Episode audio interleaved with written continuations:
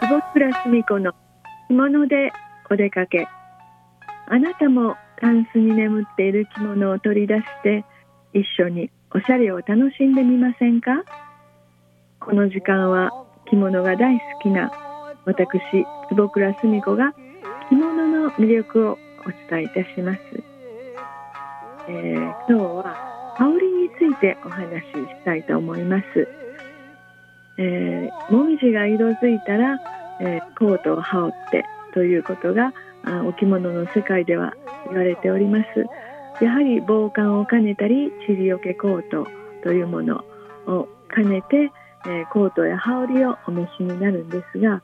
えー、私は割と羽織が大好きでと言いますのも、えー、着物も前から見れますしそして帯も見れますそして羽織とその3つのコーディネートを楽しめることができるので、まあ、羽織をおすすめでえ、楽しいなと思って私はほとんど羽織を着る着て出かけることが多いです。えー、そして、え、まあ、昔から羽織は、え、お出かけになって、えー、お家に入られる時でも羽織は脱がなくてもいいですよというのを、えよくお話聞かれることと思います。えただ最近はちょっと羽織の丈が随分長くなってまいりましたので、えやはり、えお食事に行かれて和室に行かれたり、えお椅子に座られる時に羽織の裾をご自分のあの裾を踏んでしまうような座った時にそれぐらいの長さになるとやはり脱がれた方が綺麗かと思います、えー、昔は茶葉織と言いまして、えー、防寒も兼ねてのそうですね昔っていうのはその火鉢の世界ですね。暖房があまりきあの普及されていなくて、まあ、お家に入られても火鉢に当たってお話をする。まあ、そういう時代のことを多分羽織を脱がなくてもいいと言われたのかもしれませんし、まあ、いろんな意味で、えー、そういうことがあったと思いますがそういう時代の羽織は、えー、正座をされてもお尻に踏んでしまうことがなかったんですね。えー、裾をちょっと手で避けると踏むぐらいの長さではなかったんです。でも最近の羽織はちょっと長さが長いですのでやはり、えー、お座敷に通される時お食事の時は脱がれた方がいいと思います。えー、ただ、えー、美術館で入られるとか、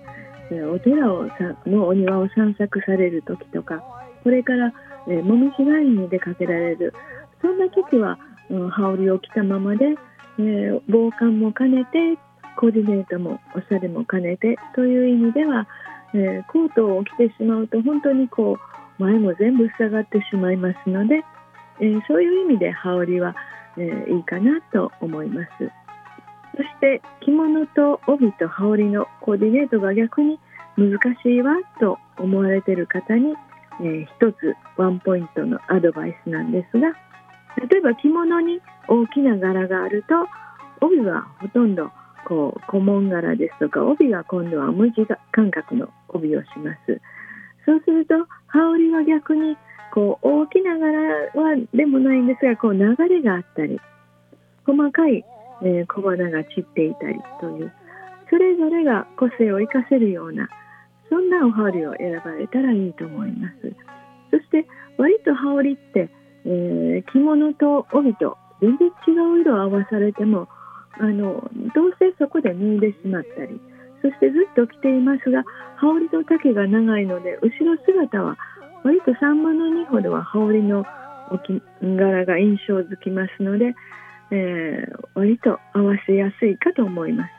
で羽織の柄というのは、えー、無地場に小紋柄があるとか大きな柄があるとか流れがあるとか絞りであるとか割と合わせやすい、えー、羽織の、うん、というものがありますのでこれは羽織の柄ですねというものはやはりお着物や帯に合わせやすい羽織の柄があります。えー、逆に、えー、小紋柄羽織にたくさん柄があると今度はお着物にはそんなに柄のない無地っぽいものを合わされると割と対照的なものを持ってこられると、逆におしゃれに感じられるかもしれません。まあ、大正ロマンと言われる頃は柄の着物に柄の羽織柄に柄というのも合わされるのも昔風でそれもまた楽しいかもしれません。で今の時代あなた自身がおしゃれだなこれが着たいなこの色が私は好きだなというものを、えー、本当にお気軽に合わせていただけるのが、えー、羽織と着物帯なんじゃないでしょうかそしてお相手行かれる先お友達とどんな方と一緒に出かけるかそういうもので合わされるとコーディネートを考えられるといいと思います。ぜひこの秋冬、えー、新年に向けてあなたもおはわり楽しんでお出かけになってはいかがでしょうか。お相手は着物大好き坪倉澄子でした。